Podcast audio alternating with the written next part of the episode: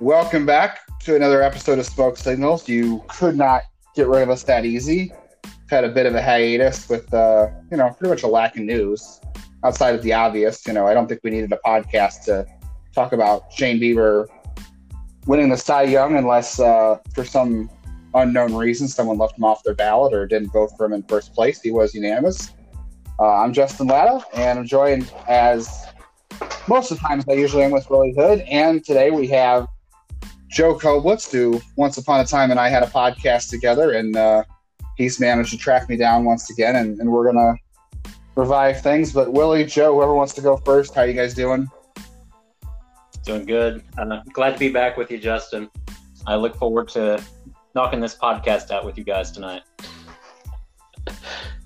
I like the attitude. Get it over with. let's get yeah, let's get it over so we can all and enjoy Thanksgiving with yeah. whoever you're enjoying it with. All right. Well, for those of you in the podcast who haven't heard Joe before, Joe is this is actually Joe. This is your first time on Smoke Signal, so it's probably long overdue, I suppose. I, I guess I, have done. I've probably recorded 200 podcasts of various types, but they've all died, and uh, we buried them all in the backyard. All right. Well, if this podcast goes to the graveyard, you know who to who to blame, who's in connection, who the who the common denominator is here, because we've carried this thing on through a weird year, and we're heading into the off season. So we're not going to point any fingers. Anyway, so the news is uh, DeMarlo Hale was hired as the Indians bench coach to replace Brad Mills, uh, who has decided to semi-retire due to family reasons. Um, he'll be in a front office role with the Indians. Yet to be determined. I'm sure you'll see him around the ballpark at some point in 2021, putting how things shake out because of him and Terry Francona's relationship. That moves Sandy Alomar back to first base. Uh, I did see some people who thought that he was going to get the bench coach role, which I'm not really sure why why it was an assumption. Maybe one of you guys can fill me in why people thought that Alomar was just going to be the bench coach. Um, I assumed he was going to go back to first base and then hire somebody else, and they did. And I, the rest of the stayed intact. So I, I what, what am I missing? Everyone's obsession with him being even a manager is so insane to me. Like he's had so many opportunities with other franchises uh, where they brought him in to interview, and he's never gotten the job. I don't even think he's ever been that close to getting a management job. So the obsession of like naming him the heir apparent to Francona and things like that, it just it's completely unrealistic at this point. I don't I don't get it. I think that's the assumption that people were working from too, with his experience last year and assuming the role that people thought that he would automatically get that bench position. And fact of the matter is, it just doesn't work that way. Um, yeah, I, I kind of understand what they're saying, what they're thinking there with what he did last year, stepping into that role. But I mean, I, I don't see him as that. I thought at one time maybe, but that was years ago. I think that ship has sailed with him. Yeah, I think within like three years after he retired as a player, he would have had to been in a con- more serious consideration. He's been passed over. It's done. Yeah, he he did bring up that he felt like his interviews in the past were kind of the token minority interviews, which nobody really says out loud, but you kind of know if they are or not. So it's kind of jarring to kind of hear him say it out loud. And I can't say I blame him. Um, but I, mean, I know a lot of people. Like one of those, my, my timeline may be messed up, but I feel like he interviewed with the White Sox either at the same time as Ozzie Guillen or right after Ozzie Guillen. So it's not like it was around there. Yeah, I can't remember. And he he interviewed he interviewed for the Blue Jays job um, the same year DeMarlo Hale interviewed for, it and they both didn't get it. And now they're both in the same staff together, mm-hmm. and which is odd. And, and DeMarlo Hale actually replaced Brad Mills in Boston with Terry Francona. I think Mills left for Houston, and then DeMarlo Hale Hale took over his spot. So now they're all three intertwined. I don't know. I mean, I know Alomar didn't do a great job last year. Um, I think that's pretty apparent to everybody. But he was thrown into a difficult situation, and well, he did kind of learn on the job in a very difficult situation. So I, I don't think last year should rule him out ever being a manager or a bench coach or whatever. But um, he's obviously going to have to show that he learned from his mistakes last year to, and get better. I don't think he should be precluded from it, but I never assumed he was going to get the bench coach job. I, I kind of figured they would hire whoever and and he'd go back to first base because, for better or for worse, the Indians are with Terry Francona. They are all about uh, stability and not rocking the boat. So that's exactly why I thought they wouldn't do anything different than than what they actually did. Yeah, I'm. I'm They don't. uh, they don't like change. I'm more surprised that Francona didn't retire. I mean, he's got nothing left to prove. He's he's won the World Series. He's done everything. I feel like that he needed to do to have like a Hall of Fame career, and uh, with the health issues, I, I'm kind of surprised he came back at all. I wonder if he just wants to prove to himself that he can manage another year. And that's probably what we're seeing is his last year coming up. That's pure speculation, obviously, but you know, it, it's just it was my thought that he would retire after all of this mess of this season as well. Yeah, His contract runs through next year. I think. Is it 2022? that eh, doesn't matter. I don't know. I mean, I, I get it. He probably doesn't want to go out on a on a health note. He doesn't want to force his his health to force him to retire. So I could see why he came back and eh, Okay, yeah, go on his terms. But this is this all doesn't matter. I mean, I think at the end of the day, I think this is how most people thought things were going to play out. He was going to. I mean, I know you said he was surprised he didn't retire, but I don't know. Why not? Why not come back for one more year and, and try not to let your health force you out?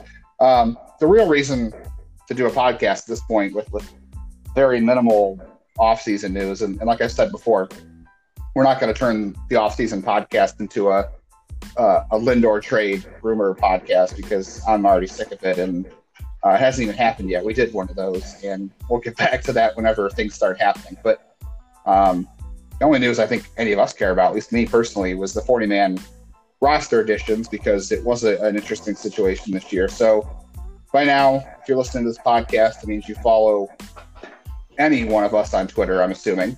Um, so you know that Nolan Jones, Gabriel Arias, Eli Morgan, Carlos Vargas, and Ernie Clement were all added to the 40 man roster. Uh, I don't really think we need to dive into Nolan Jones being added. That was ob- that was obviously always going to happen.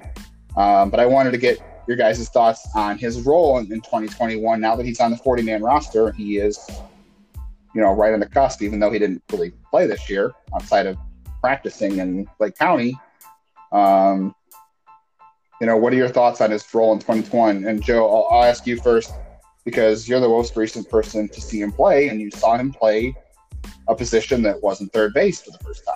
yeah, and, and you know what stinks, and it reminds me back when Carlos Santana tried to play third base uh, for a minute, and they let him play there for like three innings a game in spring training, and he never had any balls hit to him. Uh, Nol- Nolan Jones playing the outfield was very similar. He had very few fly balls hit to him. He had a few ground balls that he fielded fine. It's kind of whatever.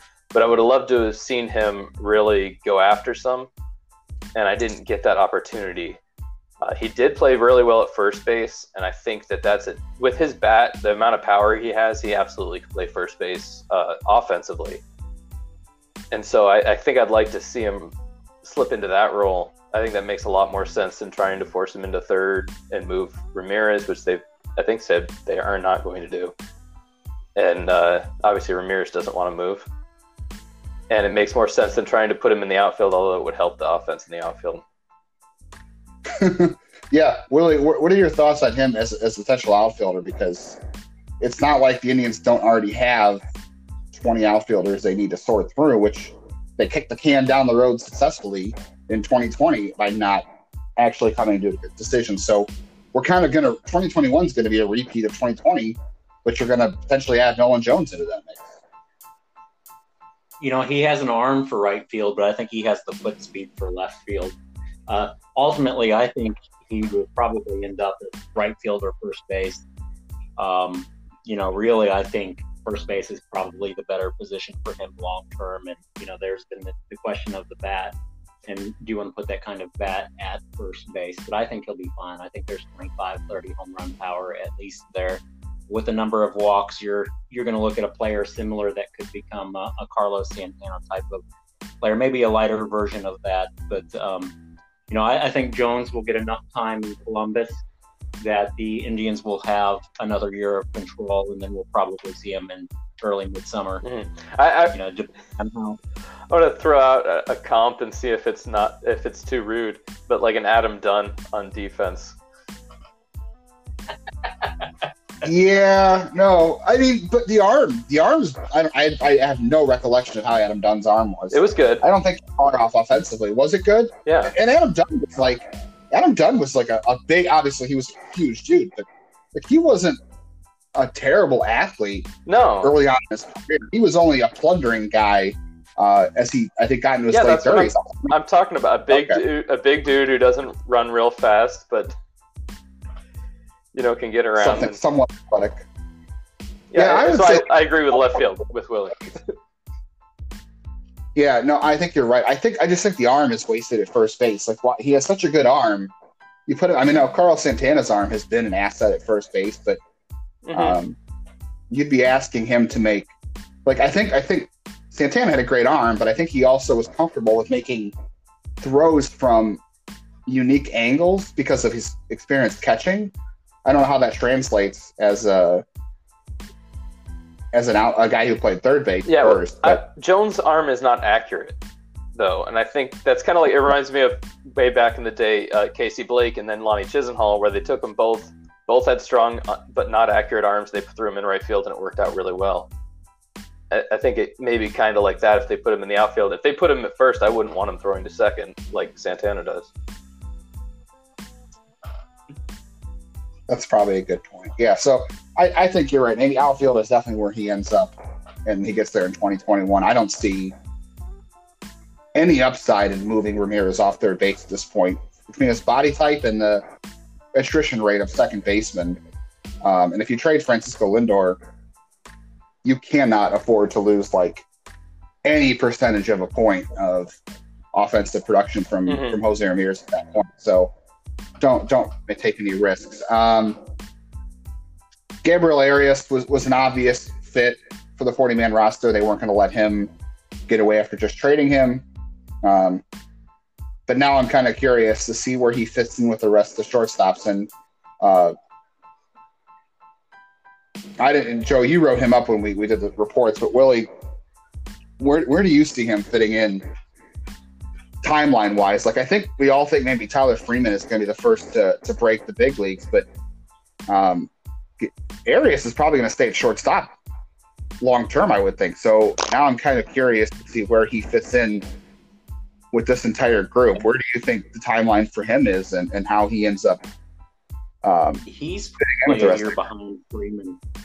He's probably a year behind Freeman as far as timeline goes. At, at least, you know, I think his bat needs more work. Um, but you know, it, it's been said that he's done a lot of work with the virtual virtual reality to um, work on his off-speed recognition, and hopefully he has picked that up. Um, if he hasn't, you know, I I don't know if he's going to have a, a good enough bat to stand in the lineup, but he's definitely uh, a Gold Glove caliber defender and has a strong arm. Shortstop would work, third base would work if it comes down to that. Really going to dictate, or what's really going to dictate it for him is his ability to uh, make those adjustments, as I mentioned. Joe, you wrote him up when he got traded here, um, and you were obviously the first to see him on the field as a Cleveland Indian. Yeah, Did did everything kind of back up what you thought and what Willie just said when you saw him in Arizona? Again, unfortunately, he didn't play as much as I would like, and he played second base uh, mostly when I saw him. Really? Uh, yeah, I mean, they moved everyone around everywhere. It wasn't. It, it was very inconsistent, and I, with these unofficial leagues, that happens a lot. I remember uh, thinking about Tyler Freeman, who also moved around a bit uh, over the years. He's flipped a lot with Jose Fermin. You know, they'll like first inning he'll play short, and Fermin will be at second, and then the next inning they'll flip. So they did that type of stuff during this instructs as well, uh, moving guys from you know second to third short pretty freely. Uh, I, I think Freeman's ahead of him in every aspect. Uh, I, I would like to see Freeman up in the big leagues next year, and then maybe the year after that we can worry about, you know, as far as who gets to be the permanent shortstop. Yeah, I would agree. I think Freeman's going to make it first, and Freeman's ahead offensively because of the lack of or the better hit tool and doesn't strikeout problems, and maybe Arias is a better shortstop long term. But yeah, I mean, none of us know if he's gonna actually put the bat on the ball. Uh, I was telling this to somebody else the other day, and um, about Will Benson. Somebody I saw a report on the guy the Cavs picked in the draft, and they said, "Well, the, the guy could be an all star if, if he can develop a jump shot." And I'm thinking, well, I know there's a lot of ways that you know basketball players can be valuable to a team without being a great offensive player, but you say that about anybody, like, oh, if he could shoot the basketball, he'd be an all star. like that's that's the point. That's the whole point of basketball. And I, I, I about Will Benson, like, yeah, if Will Benson could put the bat in the ball, he could be an all star. And that's probably the same for for Gabriel Arias. Like, yeah, it makes sense, but that's kind of the whole point of this. I don't know. It just it, the, the analogy just kind of made me laugh, but I think it applies to to Arias.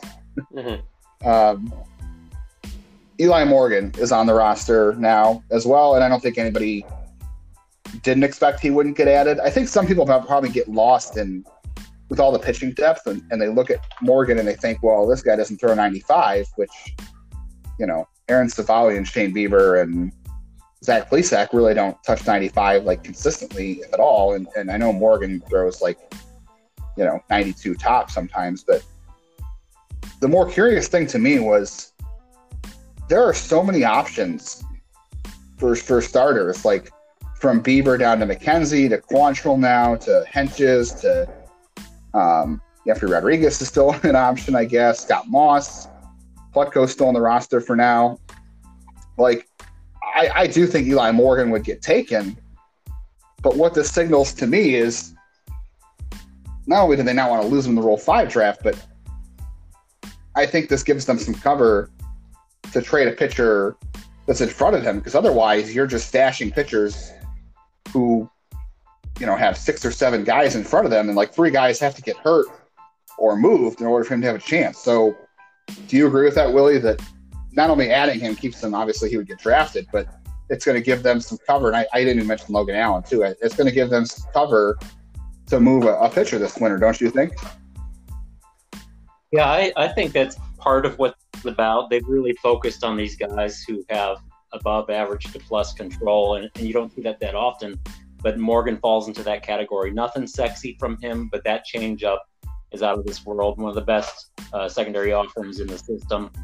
Um, you know, with Morgan, as you said, being a depth starter for them right away, and just now getting into his option years, you know, he'll have the three options.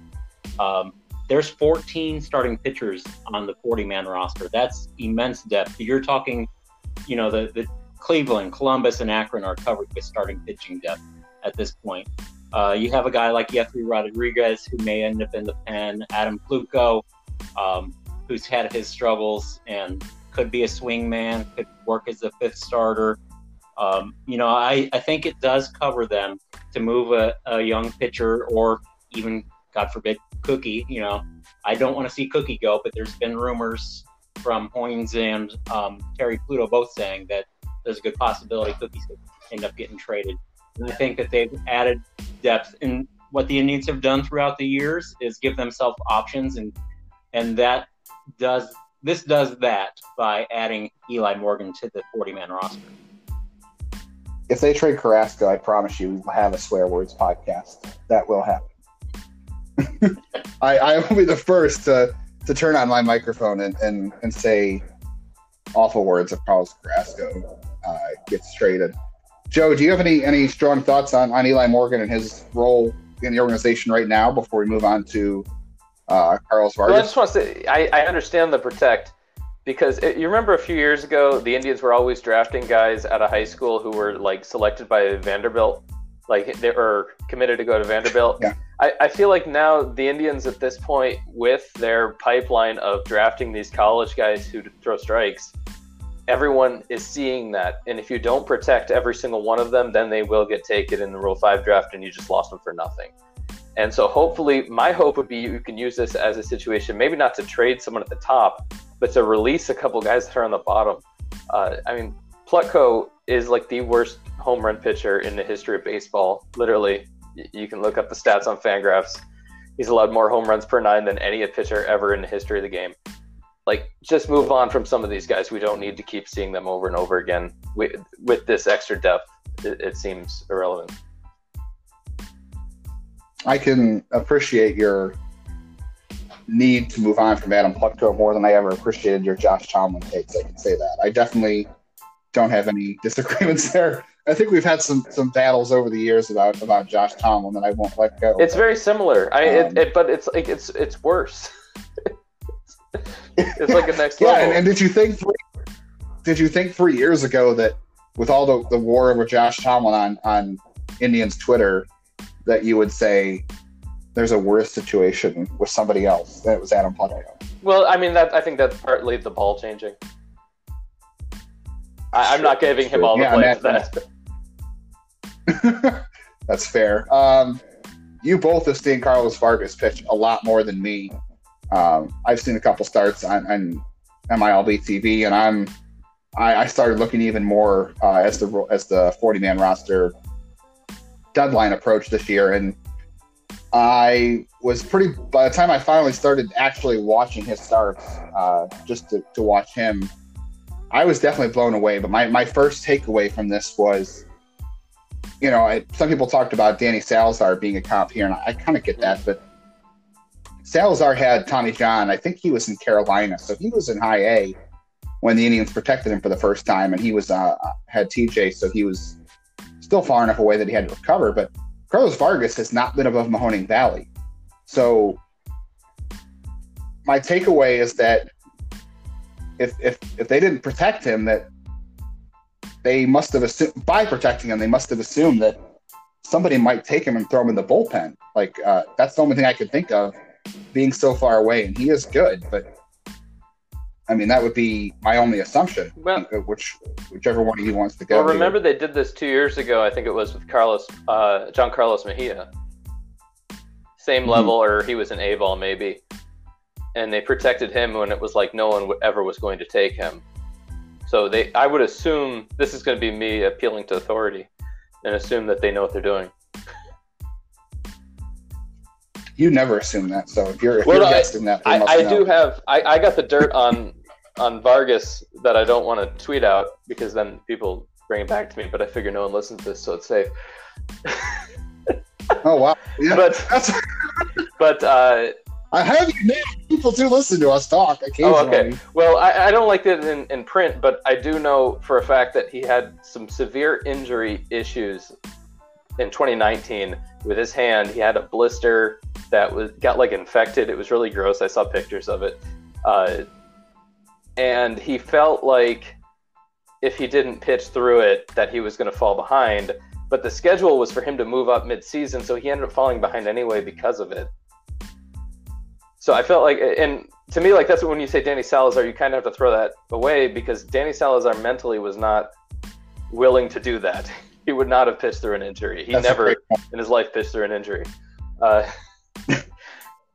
so I do think maybe that was some of it of why he wasn't in Lake County yet was that injury, and why his numbers weren't great last year, and that maybe a team is looking that's... like he could have jumped.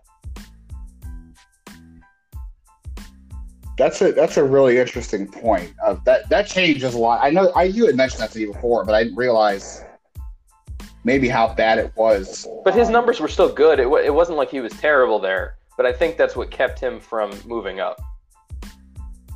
Just I mean, the, yeah, that makes. The sense. plan was to move up Mejia as well last year, and uh, he had that hernia issue. Oh yeah, in 2019, he he's had a couple of core injuries now. That's I think he's had a couple. Yeah. If I say last year, it means 2019. yeah, we're just, gonna, we're just not going to count 2020. this year, this year is instructs. Last yeah, year is real games. Willie, how does how does your opinion change on Carlos Vargas then? Because I mean, you've seen him maybe about as much as Joe, and I know you've been a big fan of Carlos Vargas. So, what do you what do you? Yeah, I, don't, I, I, don't know if you knew about the, the blister issue. So, how does that change your opinion on him? I heard about it, but honestly, I forgot until Joe. I saw Joe mention it or say something about it here recently. Um, but maybe that explains him getting up on top of the changeup, like I said. And he looked like he was a, a was a shot putter or whatever when he was throwing his changeup when I saw him. But I, I just curious if that affected his grip, and then you know maybe that's why he was pushing the ball the way he was. But his fastball, every time I saw him, he was 95 and above. I never seen him sit or or even hit with his fastball below 95.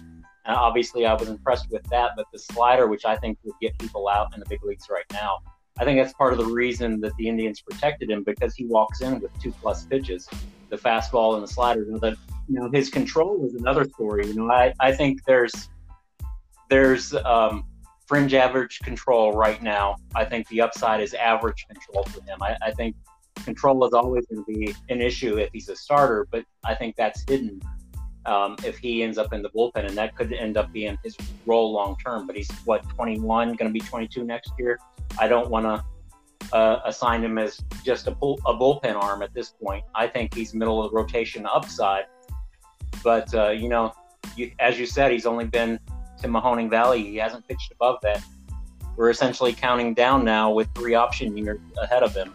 Will he make it in time with all the depth that the Indians have added and the other college arms that they've drafted here recently? You know, there, there's other guys who are going to be there waiting their turn what are the Indians going to do with all these arms? You know, it, it's going to some of them end up converting to a bullpen role at some point. Yeah, Joe brought up the same thing with, with Giancarlo Mejia, and he's probably going to run the same thing because I think 2021 is Giancarlo Mejia's last option year, so he's going to run out of chances or ability to move him up and down and use him as depth too. Um, I believe he and Hentges are both uh, on it? their last option year. Yeah, I think he and Hentges. Now, I, I don't know for sure, but I, I think off of the top of my head that they are. That's going to be interesting. And for, for Hentges, I mean, Mejia keeps getting hurt, so I know he's missed a lot of time. With Hentges, I'm just kind of at the point where with him, I know he had a, he supposedly looked good in Lake County, but um, the crude reference. I don't have any better reference to. At least my opinion here is it's time for for Hentges to, to crap or get off the pot at this point. Like I want to see if he can do it or if he whatever he is at this point because they're so loaded with depth. Maybe maybe he's a bullpen arm or maybe he's uh, trade bait or I, I, don't know what he is at this point. But yeah, I, I he really, has he has one one option remaining. Just checked it on the site. So it'll be 2021. I, for for Vargas though, I really I know they won't do it. Maybe one of you guys thinks that they will, um, but this is not how they've operated outside of the Cody Allen's, the Kyle Crockett, and I guess James Karinchak. But I really wish they would put him in the bullpen because clearly there's no other reason to take Vargas if you don't think because nobody's going to try to put him in the rotation this year. Like nobody, if somebody were to take Vargas in the 2020 Rule Rule Five draft, nobody's putting him in the rotation next year. Like you're you're taking him as a bullpen arm. So if the Indians clearly must have thought that was the case, which is why they protected him. I wish they'd just go that route. Like, I think there's absolutely a, a, world where Carlos Vargas is good enough to pitch in the bullpen in the major leagues in 2021. And if that's the case, you don't worry about him taking up an empty 40 man spot all year because he can contribute to the big league club. And you potentially have Karinchak, Emmanuel Clase, Carlos Vargas, and maybe even Anthony Gose in that bullpen. And that's extremely wicked. And and again, you're you're not wasting a 40 man spot by just holding on to him if you absolutely think that another organization thought he had the tools to make it this year. Yeah, I, I don't. Justin, I don't move. Justin, I don't mean to move away from Carlos Vargas, but I mentioned Jeffrey Rodriguez a minute ago. He's also out of options. Yeah. Obviously, and Plutko is too. And then, you know, all of these guys are going to fit into the pen or into the organizational depth, as we've said. You know, somebody's going to end up having to get cut, as Joe said. Somebody's not going to be here. It's going to be one of those two, you guys with no yeah. options. Um, I don't think that they'll put Vargas in the pen right away, but I think he is better than at least three or four of the arms that they that that will be in there. Yeah, I have no issue with Vargas in the pen, but I think you're talking at least 2022, and I don't think it's a waste of a 40 man spot you had to protect him. Yes, other teams would have put him in the bullpen in 2021, but that was because they would have had to if they had taken him, right? So the Indians have the luxury of time, and they can kind of wait and make sure he can pitch in Akron at least before uh, throwing him right in the big leagues. Plus, by that point in time, some of these younger relievers who maybe have some of them have one season, some of them have two seasons, you know, under their belt, they can get a little more uh, established before you're bringing in more rookies. Yeah, that's fair. I guess oh. there is. Willie just mentioned there's so many guys that can go in the bullpen. I don't know. This this off season to me is going to be, and going into 2021. We thought the outfield was bad. I mean, the outfield's bad because it's bad. It's a problem. But I mean, I know it's an embarrassment of riches at shorts or uh, at pitching, but they've got to kind of figure out the game of musical chairs with their arms, like you just mentioned. All those guys out of options and uh, guys who will be out of options after next season. Um, I don't think we have any any strong thoughts. I mean, Ernie Clement to me, I I, I wasn't sure he was going to get protected. I kind of thought late before the deadline that I added him to our list, but I didn't think like it was of dire consequence. But uh, I'm not surprised they protected him, and I suppose that puts him in line to take Mike Freeman's at bats next year. I don't know. Do you guys have any any strong feelings on Ernie Clement? I know Joe, you have strong feelings on Ernie Clement getting that last spot over other. Oh, not people. necessarily. I don't. I don't mind Clement, and uh, I did see him playing center field uh, in October, and I think right field too. So they're they're working on super utility status for him, and I I mean I, I think I like Yu Chang better still, as far as just a utility guy, but I like him as much as Freeman at least. Joe or um, Willie, did you have any thoughts on on Ernie Clement? Yeah, Ernie's going to put up professional at bats. I mean, I, I, think that's what he brings in. Obviously, some um, positional versatility. He hasn't really played outfield per se for the Indians yet officially, uh, but he he had experience in center field and left field in college. Uh, played second, third, and shortstop for the Indians. Um, so there's already some positional uh, versatility there. And obviously, they've been working on that with him appearing in instructs in multiple positions. Um, you know, no power to speak of, and I think he's questionable on the bases as far as stealing bases sometimes because he runs himself into outs or gets thrown out. But um, you know, I, I, think he does have some value and worth. I do like Chang's upside more so because of the power that he offers. Um, I would like to see him get a role or or fight for a role and earn it uh, this spring, and uh, would not be surprised if Clement ends back up in Columbus. I think the good thing is that if he if Clement is the utility infielder, um, I think people will be less apt to be mad at him about taking up a spot on the roster than Michael Martinez well, and, I, and that, that's Mike been Freeman. my that's been my argument for 15, 20 years. Uh, no, 25 years at this point is that I, I've always said that the utility man should be someone under 25 years old. Like, there's never, to me, there's never a reason to have a utility infielder that's a veteran because you should always be looking to who's going to be your next starter rather than this guy used to be good and maybe he can fill in for a couple innings. And it, it just, I've never heard an argument for that that made sense to me. No, I think you're right. I think that's why nobody ever got mad that Eric Gonzalez uh, filled that role because he was at least young and could do some interesting things. And even though he's not really a starter, I think he proved Pittsburgh is not yeah, a starter. But it's a good test. In that role, it's a better fun. test than playing in AAA against guys who are never going to make it. Or playing Michael Martinez or Mike Freeman. I mean, I didn't have any issues with Mike Freeman, but I certainly think that Ernie Clement brings well. And, and Freeman's best asset to me was his patience at the plate, and Clement also is not going to strike out. So I think he's got that. You you want someone who's not going to hurt you. You want someone who's not going to commit errors, not going to strike out, and that's Clement. That's fair. Um, so we've covered all the names that got added to the 40 man roster. They're full at 40. Um, so here are the names that at least you guys can add to this. Um, if you feel like I missed somebody, but I think it's pretty well covered. Jose Fermin, uh, who didn't get taken last year, who was exposed to Rule 5 Luis Oviedo, same situation. Kai Tom, same thing. Um, I did throw on Ray Burgos, um, even though I don't think anybody would take him, but um, still a guy I actually really like who was Rule 5 eligible last year, who didn't get protected this year. Uh, it wasn't a surprise. I mean, you could have made a case for Fermin, Tom, and Oviedo. I think, I know we will make cases for them. Uh, I don't think there's really a case for Burgos, but I do like him as a prospect, even though he's far away and has been exposed before. And then Will Benson, who I think, for just because he was a first round pick, I saw a lot of backlash on Twitter about, oh, another first round pick that failed. Like, and then everybody pointed to Anthony Santander, and I'm like, no one's taking Will Benson in the Rule Five draft. If they're taking Will Benson in the Rule Five draft, there and they have to see that there's like some magical cure for his. I wonder though. I wonder though. stick. You get him a new coach, but are the rosters expanded again next year? I'm thinking they are, right? You get at least 26.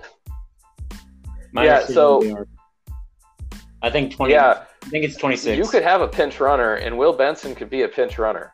Like he's a really good defensive outfielder, and he's really fast.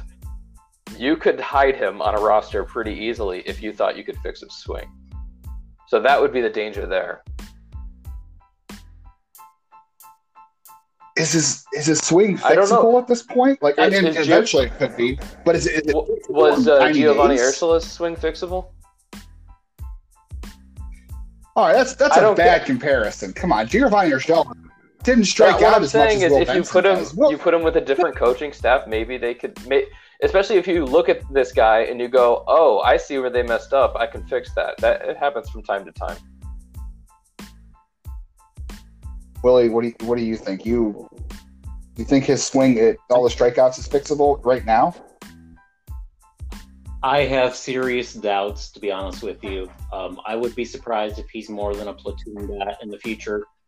Um, my first thought went to Bradley Zimmer, him going through all of the swing changes and also being a guy that's six foot four, six foot five, you know, a, a taller guy. And with Benson having so many swing changes already, and he's only what, 21, 22 years old, you know, I, I'm curious how much it will be in his head. I know the athleticism is there. I know he's very intelligent, and works hard. So there are those things that, you know, go in his favor, but I'm curious if he will be able to get out of his own head enough to, to make adjustments if he Yeah, doesn't have the right that- hitting coach. And and who knows? I, I don't even know if it's hitting coach or if it's Yeah, and that was If a devil's now advocate this point. argument. I think Tom is more likely to be taken than him. I, I just say that he, he could be hidden as a pinch runner, extra outfielder, easier now with the expanded rosters than in the past. absolutely. Yeah, I, I completely agree with what you're saying, Joe. I just don't think he's ever going to hit 225 or anything. I don't like do you that, have to? To be honest with you, but I could see where you would say, not not to be on the tribe. If you if you can hit about 100, they'll take you in the outfield. Although I mean they they won't even Uh, test out uh, Bobby Bradley, so they certainly aren't going to give Benson a shot. Well, I mean, at least okay, yeah, but at least Benson has other tools. Like if you could, if you could improve one one part of a player's game in the entire organization, I think it's easily you would just give Will Benson uh, the ability to hit 220 because Will Benson could hit 220 in the major leagues. You're talking about Joey Gallo with like a gold the gold glove and the ability to steal 20 bases. Now, Justin, come on, man, don't talk about Joey Gallo like that. Oh, I know you're still on, on the train that says the Indians are going to get him. I don't know. How, how can you trade for Joey Gallo when you have 30 outfield options? You can't even Oh wait, decide on to begin with unless you're going to. I've got some like, fun uh, stats on Benson. Uh, unofficially, in the games I went to, he hit 111, 333, 222. That's a pretty fun line. Oy. So he just kind of carried over the misery that he went through in whatever that random semi. Oh, literally. wasn't okay, semi-pro. There were a so lot so of he went former one for League. 12 with a double, with three walks. One, one, one in 12 plate appearances with three walks. I mean, So what I hear you saying, Joe, is he has power He does, potential. man, he's so strong.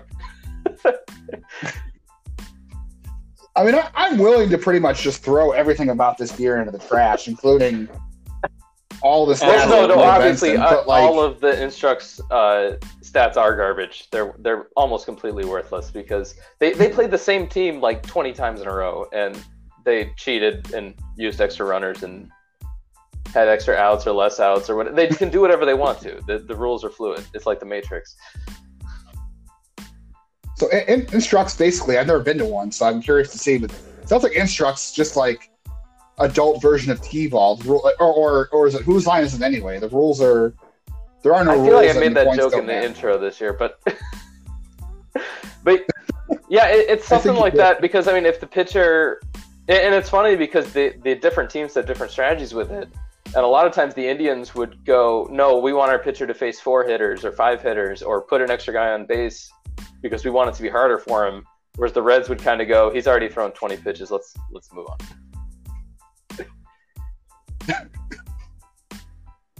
What an environment. Okay, I, I don't have. I mean, I used to have strong thoughts on Kai Tom, and I, I still do. I think he's a, a nice fourth outfielder type. So, what what do you want to say about When, when Kai you Tom? post about him on Twitter, a lot of people like it. I think he's I've pretty. seen the reactions. He's pretty I- I- popular. I, mean, he's a friendly guy. He's he's always smiling. He's nice. Uh, he's fast. He's short, so I, I always like short players. Uh, uh, yeah, it's more relatable for More me. relatable. And he's much fast. Like you look at him and you're like, oh, he's probably slow because he's short, but he's not. He's much faster than he looks. He, he's also like the number one supplier of highlight reel catches in the outfield over the last two years in the Upper Indians minors. So he, he has a lot of skills there. I just don't know if people are that excited about bench outfielders because it's not a starter.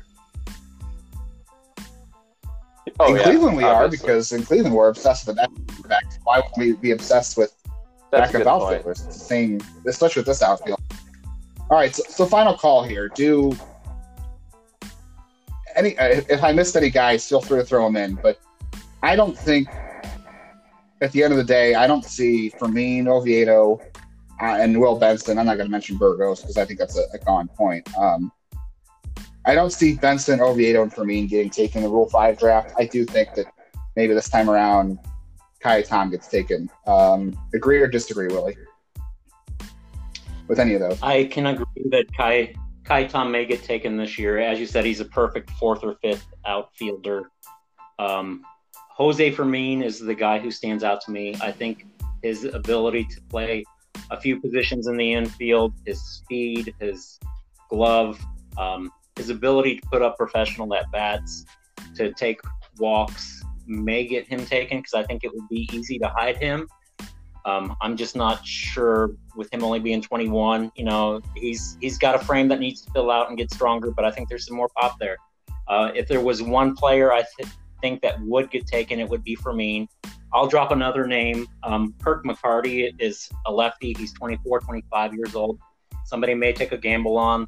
Um, you know, he hasn't pitched above high A, but uh, you're not getting a whole lot there. But teams are always willing to look for a lefty. So if somebody did something like that, or even going after Burgos because they think, uh, you know, he's got a mid 90s fastball when he's on and has a nice slider too. Um, you know, he would not surprise. But really, I mean, uh, there's a chance Oviedo goes if you're if somebody's looking to hide or stash a potential starter. But we haven't seen him in two years, so who knows at this point with him. Um, I would really say it's down to one player for me, and that's Jose Fermin, who is the biggest risk of being taken. Yeah, I think I think that extended Joe, layoff really throws a monkey wrench or whatever you want to say into the works. Because like I, I in the past I have been able to pick a couple guys who I thought would get picked for the Rule Five draft. Like like Santander made a lot of sense because he was hurt. You know, it's like you can hide him for a while. And so like Burgos was hurt in 2019, but he's been better for a long time. like he just hasn't been able to pitch. So that's it's hard to say on that. Uh, the one name I want to throw out to get yelled at for, because last time I threw his name out, someone yelled at me on Twitter, is Oscar Gonzalez. Uh, Oscar Gonzalez is a monster guy. He's like a Will Benson that can hit 220. Uh, I think, like, he doesn't have the the name recognition, but he did actually make it to Akron. You know, and he he's hit a lot of home runs. I've of the home runs I've seen in Arizona, his were among the most prodigious. But the other guys I could say that about have all been cut. Like so they it's not like the Indians are obsessed with like as long as the ball goes over the fence, doesn't matter if it goes 500 feet. You know, so I don't know that they're obsessed with that amount of power. If he can't make more contact, he's a terrible outfielder. He's a terrible base runner. I, I thought when they expanded the DH that he was an option for a team as a DH, maybe that didn't already have one. Uh, so maybe there, but I, I, I don't think so though. And none of the other guys. I do, uh, McCarty's and again, it's the same thing. Really good uh, command guy.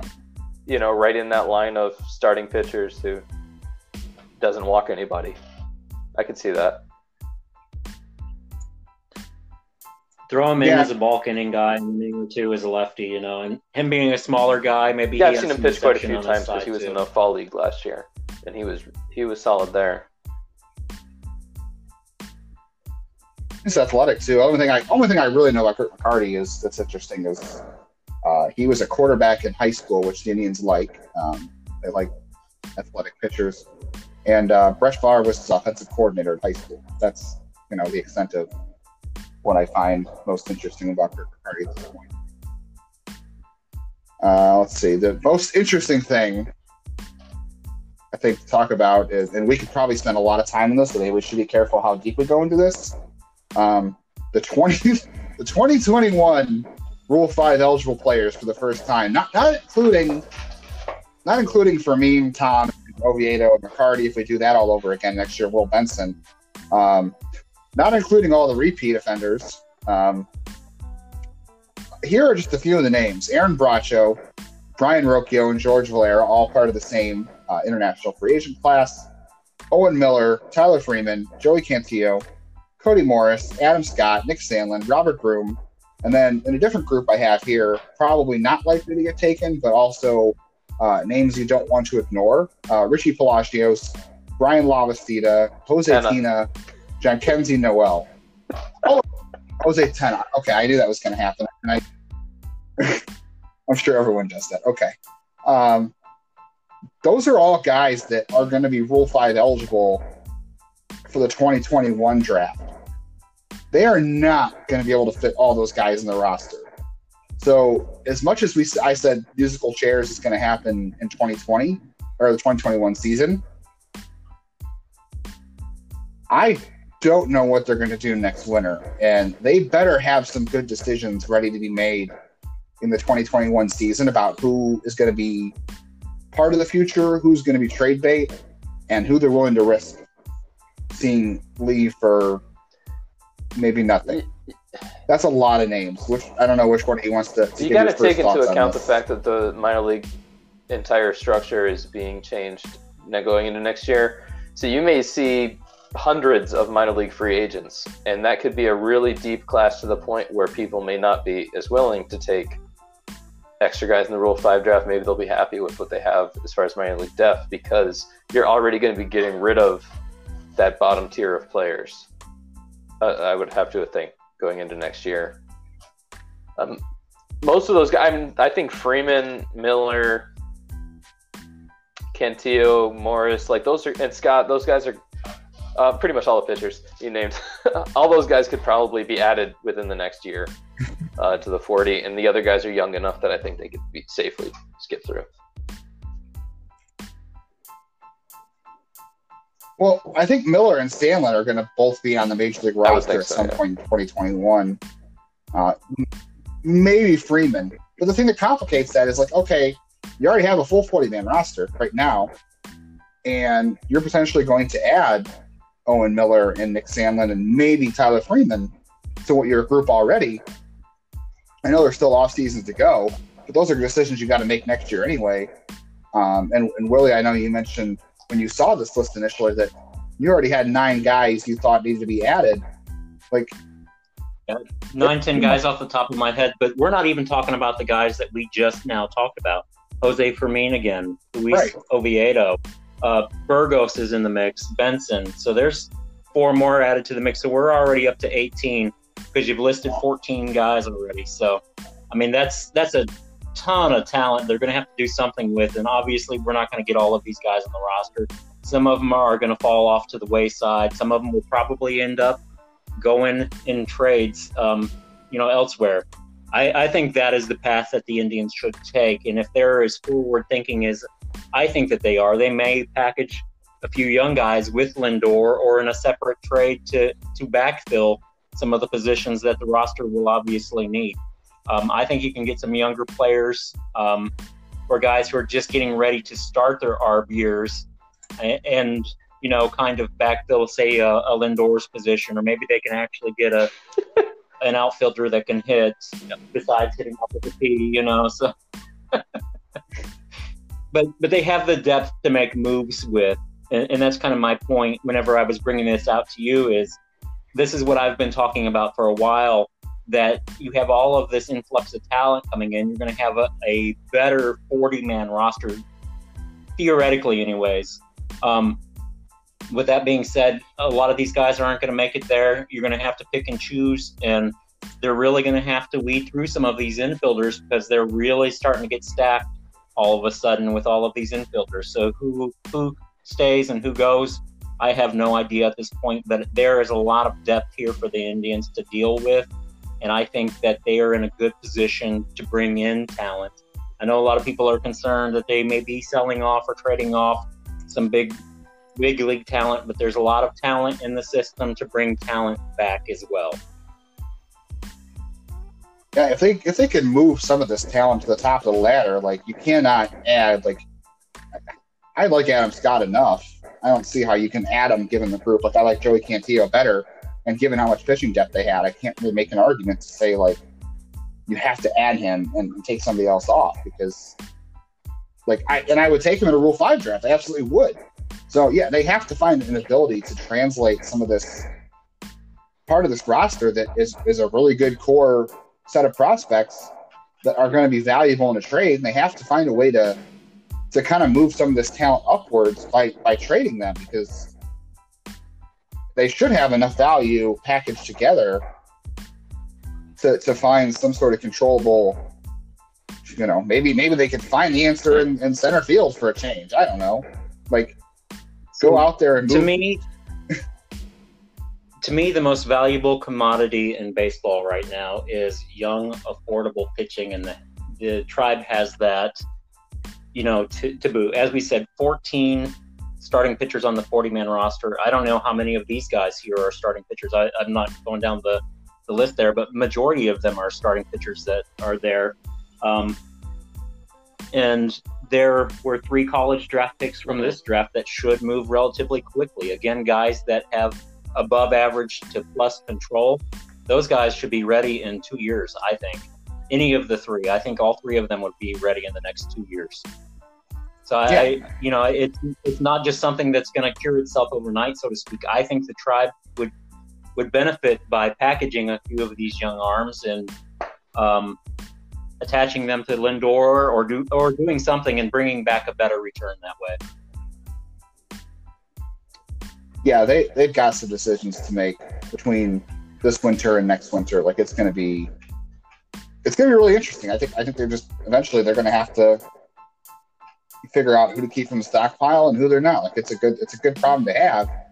But when you make these kind of decisions, you have to make sure that you are confident, and I know they will be. That, that you know, the front office, I won't I won't extend it to the coaching staff because I think we've seen some of these issues play out on the field. But the front office, more often than not, uh, puts process over result uh, over results, and I think the processes are generally good. So whatever they decide to do, I will trust their decisions. But um, you know, these are decisions. If you make the wrong one with some of these guys, you're going to get burned, and it could affect the core in the next era here, in the next wave of, of who's part of that core. So I think these decisions are maybe not going to be looked at heavily by a lot of fans because they involve some prospects that you know aren't on the 40 man roster and aren't ready to contribute this year but um, they're going to be impacting the future of the roster and i think you if you make the wrong decision you're definitely going to create some landmines for yourself can, if you go about the wrong the way. lost season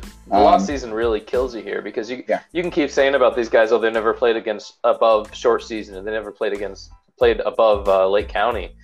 Well, yeah, because they didn't play last year. So normally these would be guys that are in, you know, Lake County, High A, Double A, and we missed that opportunity to see them there. And now you have to make decisions on players you've never seen play at the, the mid to upper levels. So it's a completely different situation than has ever really happened before. That's true, Yeah. and a lot of other teams could be going through the, the same I- thing. I haven't really, I haven't really dug into. I the think same the weirdest thing the- about it is, teams I mean, like we just did the the rankings by position, but all all these guys are shortstop, second base, or pitchers. Essentially, you've got no you got no third baseman, really, no first baseman, no outfielders at all in the whole thing that you're really talking about. So I. It, Trading seems to be the only way out of this because if you look all the way down the depth chart, even their international picks from like the last two years are all shortstops. All the good ones are shortstops, and you can move them to third or second, but you're not moving to the outfield. So they got to find some way to turn pitching and shortstops into outfielders. And we've been talking about that since Manny Ramirez left. well, Oh, that's Grady Sizemore. Okay. Okay, so since Grady Sizemore uh, killed himself. wow. Yeah, figuratively speaking, not relatively, get or literally. Yeah. episode. Uh,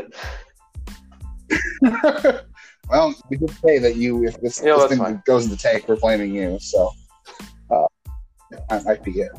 No, I mean, I think I think you're absolutely right. Like George Valera, and I just tweeted the link earlier today. Like, like I think uh, Petey Halpin and, and Alexfri Planez offer some excitement, but no guarantees at center field, and, and Daniel Johnson and and George Valera are like the only two guys in the outfield list that I feel Yeah, but it's like, but it's like, why wasn't Johnson in the big leagues all year yeah. this year? If, like, yeah, Oh, because yeah, they kicked the So that can. makes me again, not they, believe they in kicked the can down the road. Like there, there's something there, and the again. and the other guys are so far away. Yeah, it, well, you and can't even think about them.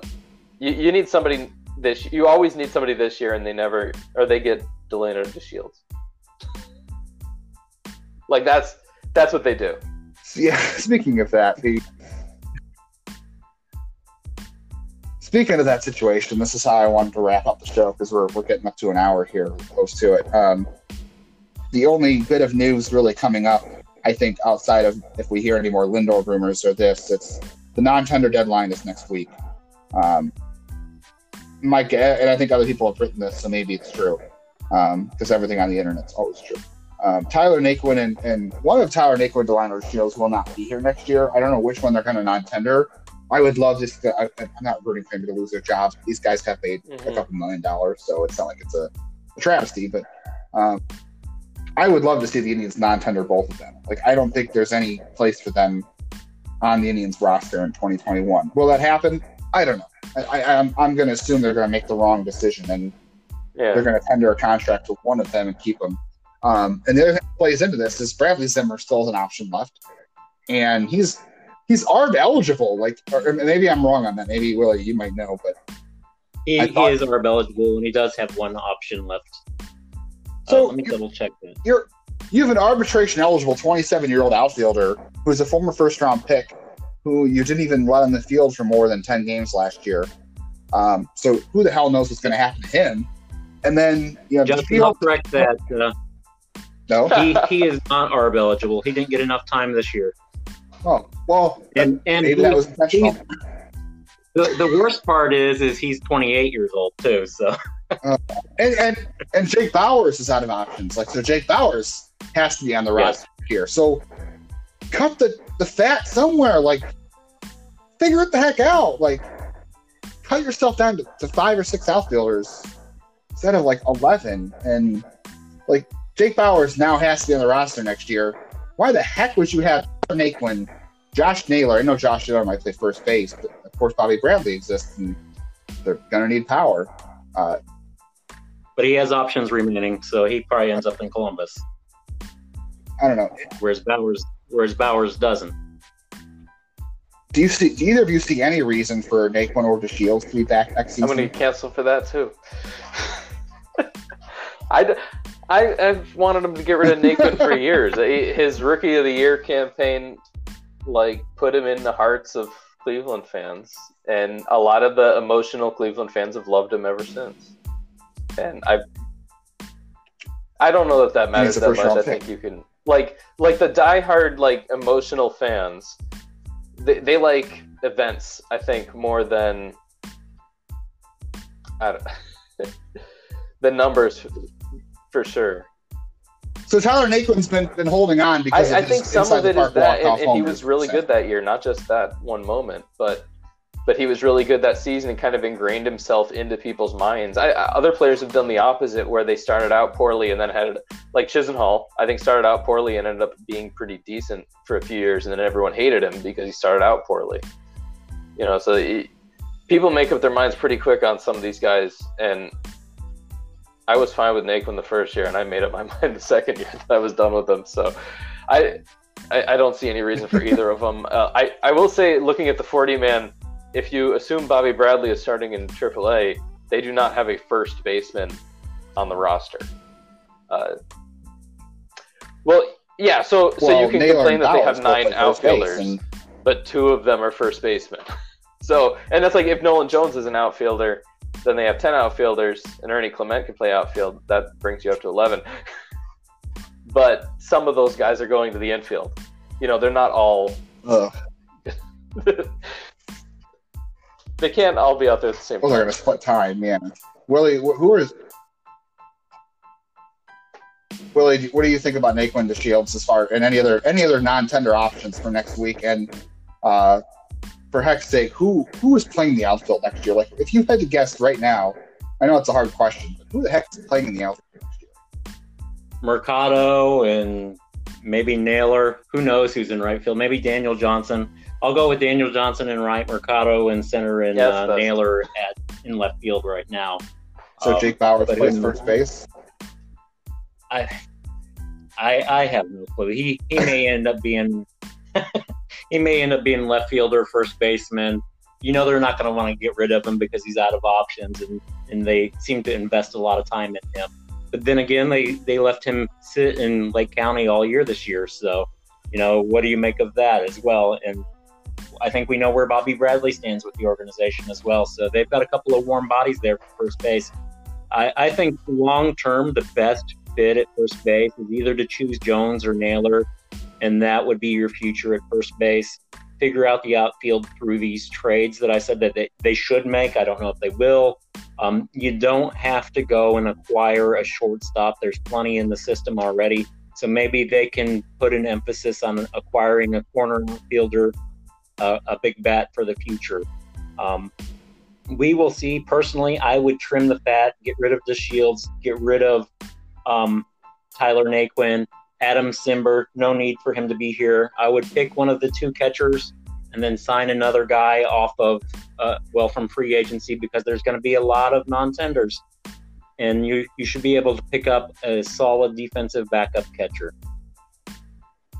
So officially, who do you think gets non-tender next week, or, or who? So you would non-tender Naquin to Shields and Adam Shields. Cimber. What, what about Adam Plutko? I know That's a he's great not, question. I know yeah, he's I hadn't even he but hadn't even occurred to me. Um, personally, you know, I, I could see him as a DF uh, designated for assignment candidate um, right away. Maybe they get a can of worms or something for him. I don't know, but um, that's that's hard. I didn't even think about getting rid of Plutko that way. Uh, I will say, Yeah, I mean, why if didn't they you're do gonna- it sooner? Um, why, why wouldn't you protect but? I'm a, I'm a I- If you were going to I'm a no that, why wouldn't guy, you do it last week and so you could protect somebody else from Rule 5? That- So I don't really get that. yeah. I- I would see that as an argument of signing true. all, you know, retaining all of them and then figuring it out next March.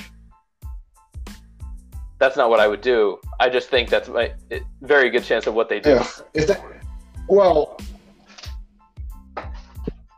Yeah, no, I think you're right. Like that's that's the problem. Is that I I expected like at least one or two DFA's on the day of of adding dice to Rule Four. Like I was like, okay, well, someone's gonna like Bo Taylor. I thought Bo Taylor would get DFA'd, and I thought, you know, maybe Adam Plutko or something. But you're right; they didn't do any of that. So it sounds like they're just gonna They always do. hang on to all this crap and go into spring training. And I think Lego can be a fifth starter or a swingman for a lot of teams. I know he's going to give up 300 home runs a year, but a lot of teams will say, "Hey, he's going to log some innings. He'll, he'll put up an occasional quality start." So you know that'll keep him in a fifth starter role for a lot of the Baltimore Oriole type teams. maybe maybe there's a chance. And, and Joe just said they would they could have, they already would have done it. And I thought that's what they were going to do. You know, waiting till six o'clock to announce who was being added to the, the 40 man. But like maybe they try Adam Plutko or, or somebody or Tyler Naquin for, uh, you know, like they did with Mark Mathias last year. They added Andres Melendez. Like you, you trade him down the road depth and someone you don't have to make a 40 man decision on this year. But they didn't do that. So I don't know if they think they still can, and that's why they're hanging on to it because they think they can. But I don't know. There- There's if they're obviously they're gonna they're gonna trim payroll. Like we know if if they I'm not I don't want to say if they don't get the right offer they'll they'll still trade Lindor anyway. Like I don't think they'll settle for an offer they hate, but like they're definitely gonna cut payroll again. So you know Lindor's contra or salary is, is a place they want to cut. And if you need really need to trim, like I know Plutko is what pre arb, so it's not like you're really saving a ton of money by by letting him go, but you don't have to pay Adam Cimber a Super Two uh, tender. You don't have to pay Delino DeShields Shields and Tyler Naquin five million. You don't have to pay Austin Hedges and, and Roberto Perez a combined nine million. Like there are other ways to trim the roster without hurting your team. Just but they you're right, they are if they go if they if their mandate is to trim the payroll more and they walk into spring training with Delino DeShields and Tyler Naquin But if they if they Adam don't, they'll just bring in getting other guys. as a fan because give them the same amount of money. They're just gonna bring another retreads from you know quadruple A. Uh,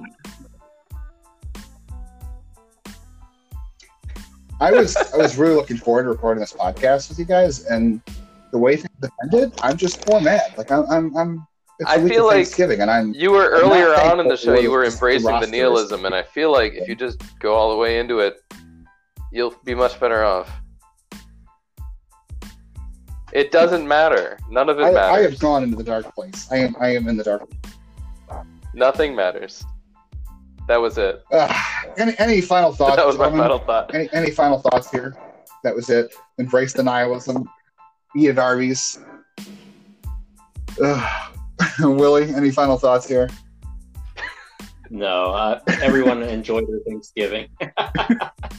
He's like, just be positive. It's Just- been a blur of a year. yeah, yeah. What did you call it early on one of our podcasts, Willie? It was uh, uh, whoever was writing 2020. It was. I have to go back and look. I titled the podcast. I can't remember what the name it was. Oh, I don't even remember now at this point. It, it's all a Uh, blur. Tim Tim Burton's baseball season. You're like this baseball Yes. season as if like Tim Burton was writing it. This whole entire year, it's like Tim Burton wrote it. I think that's more like Stephen King, really. there's there's um snake or snake eating or snake worms coming up in Georgia. I don't know. All, the murder hornets are being phased out. I don't know. Um, next couple podcasts we might do are going to be uh, shorter ones in theory. We always say they're going to be shorter and they end not being shorter. So I apologize if you're listening to the podcast and you prefer uh, the shorter. But if you're listening this long, then obviously you don't care. Um, the next podcast will be on the, the positional uh, groups we've been re- releasing. Uh, tomorrow is going to be uh, right-handed starting pitchers, but the podcast will be grouped into catcher, first base, third base, because some of those guys are not going to play first base or third base long term. They might move positions, as we talked about, the need to move positions. Uh, we'll do a podcast on the second base shortstop, which will probably be a long one because, as Joe just said, everyone in the organization plays second base and shortstop now. Other positions are irrelevant. Um, and that'll be canceled out by the outfield podcast, which will take five minutes because it's the outfield. and then we'll talk about pitchers, which again we'll go back into, the, into an hour long podcast because everybody in the organization who doesn't play shortstop or second base is a pitcher. Uh, so look out for those after Thanksgiving. Um, please continue if you haven't already. Check out the uh, depth charts and payroll pages uh, that are on the top of the site now. Um, Willie put a lot, a lot of time into the payroll chart. It looks great, and uh, I didn't notice this until yesterday. But Willie, you already updated it to uh, include the 40 man ads, so I appreciate that. And uh, I keep updating the depth chart pages, and I know Joe's been helping me uh, try to stay organized with that too. So we'll keep updating that as things change throughout the off season if they change, and uh, I will try to make the formatting look better. I'm trying to do that. Uh, are you guys working on anything? Anything you want to promote before we get out of here? I No. am working on a uh, draft board, um, something that I did late last year. I'm going to start early and post maybe 50 and then do a few updates on it. And then I'll also have some uh, pieces out on that. And I'm trying to wrap my head around uh, what a potential Francisco Lindor trade could potentially look like. And uh, I may put some of those thoughts into words and uh, type that out and submit that sometime soon. I'm, I'm really trying to figure out how all of that could look. And, you know, as I said, there's a lot of scenarios that could play out right now. Who knows? Um, as I said, it's Tim Burton's baseball season. So, In the off season, Yeah, I'm, Joe, I'm pretty close to getting a platinum trophy in Spider-Man? Miles Morales.